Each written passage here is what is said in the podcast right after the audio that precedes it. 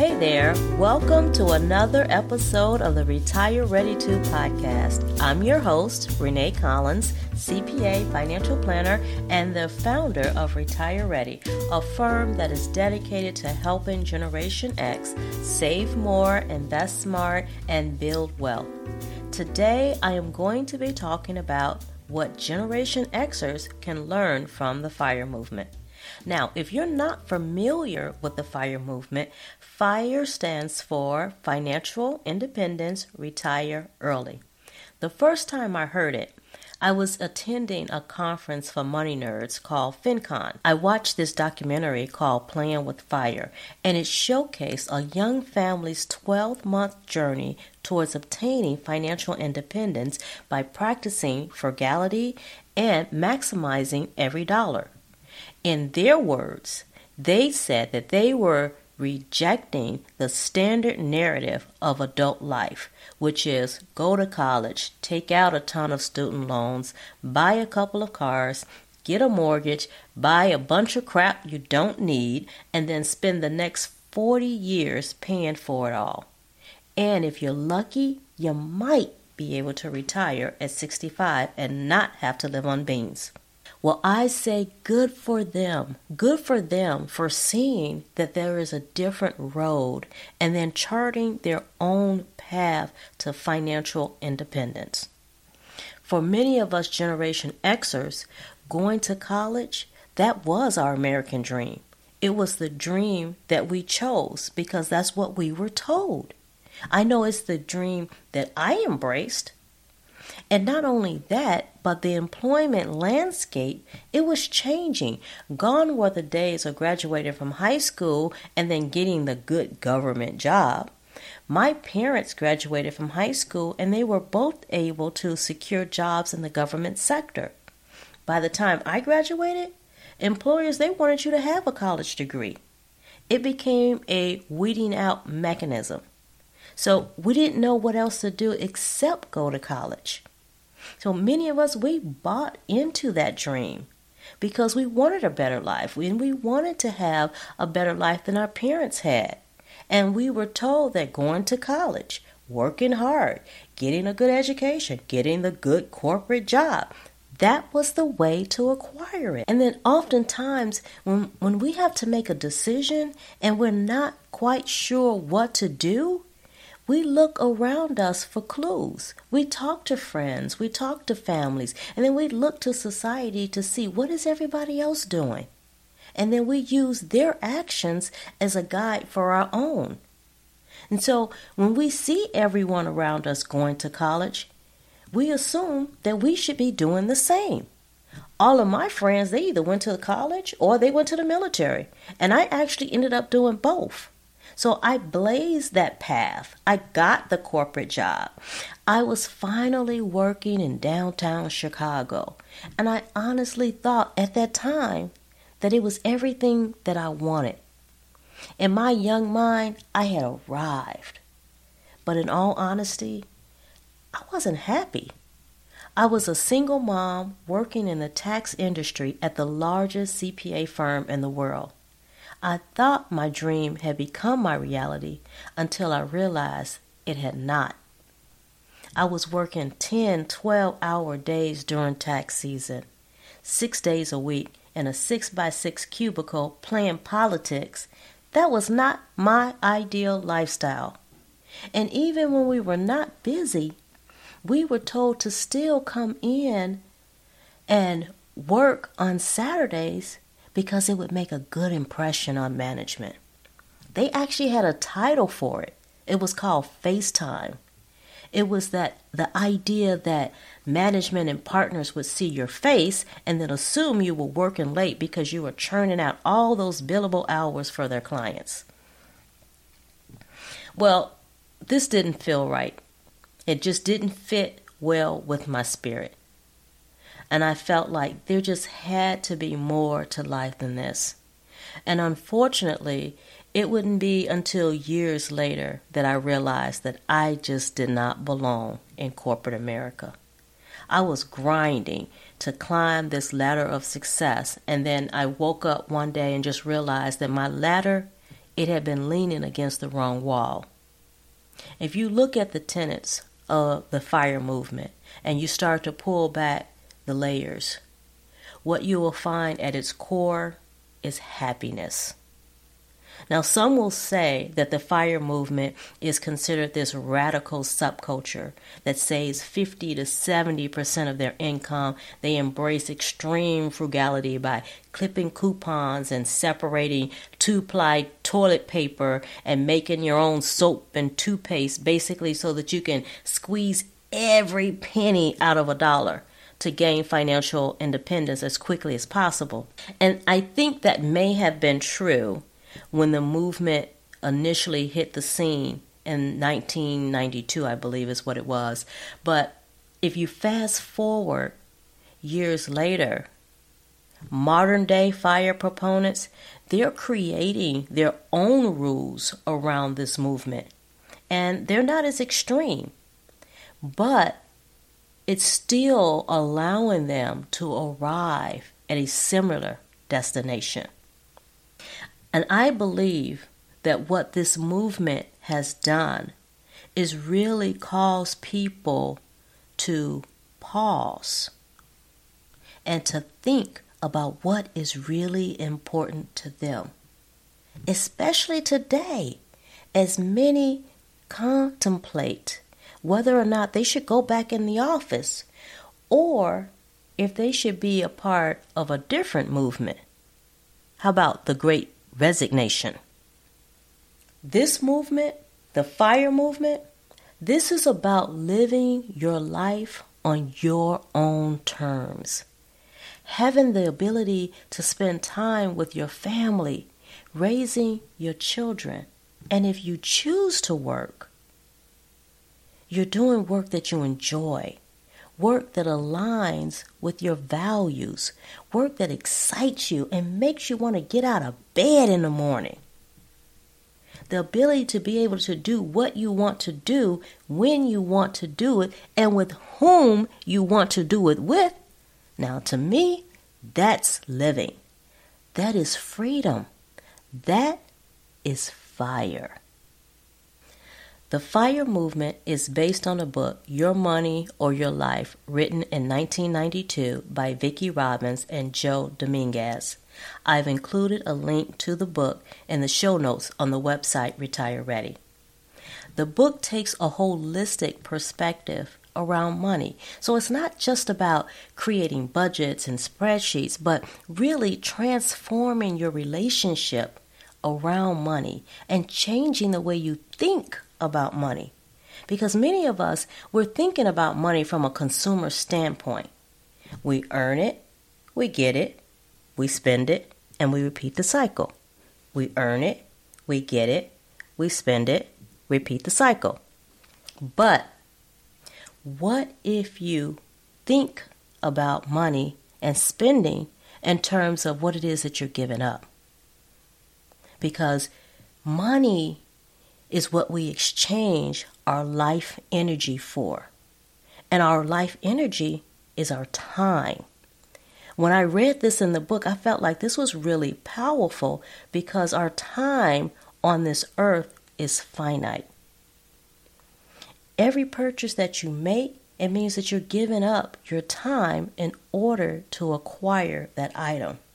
So if you purchase a phone, an iPhone, for $1,000 and you earn $25 an hour, that means that you're basically giving up 40 hours of your life for a phone. And I always say that there's nothing wrong with having nice things. But this is what I've learned in practice is that a lot of people they don't like their jobs.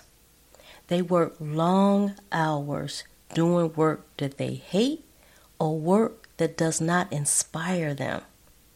And the idea of working, doing work that you hate for 40 years, that's a long time.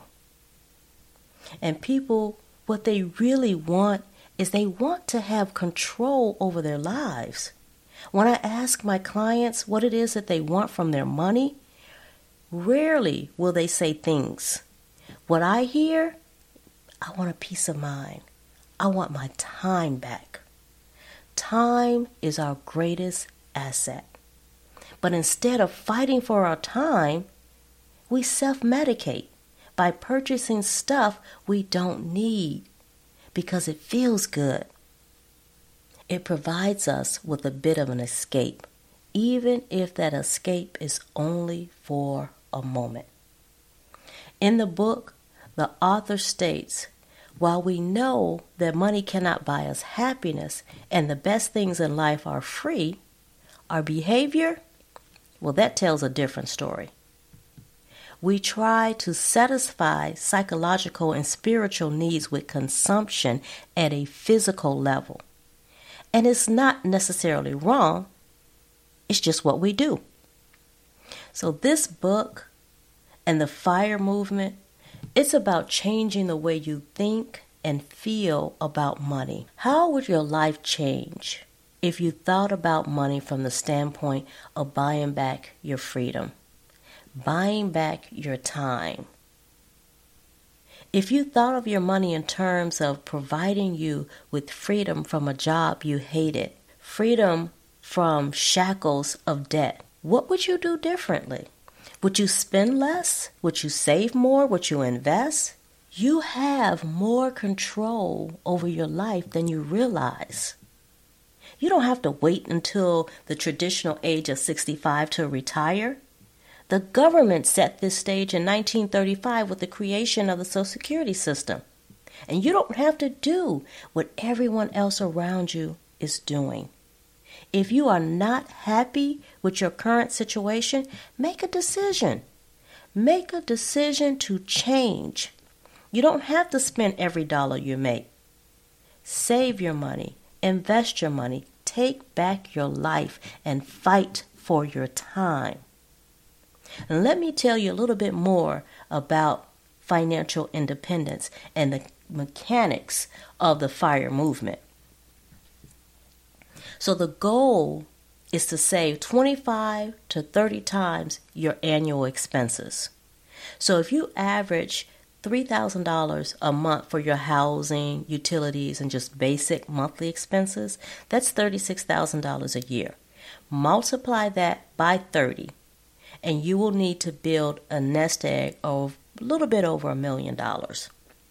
On average, it takes about 10 years for those who are saving 50% of their income to hit this financial independence number.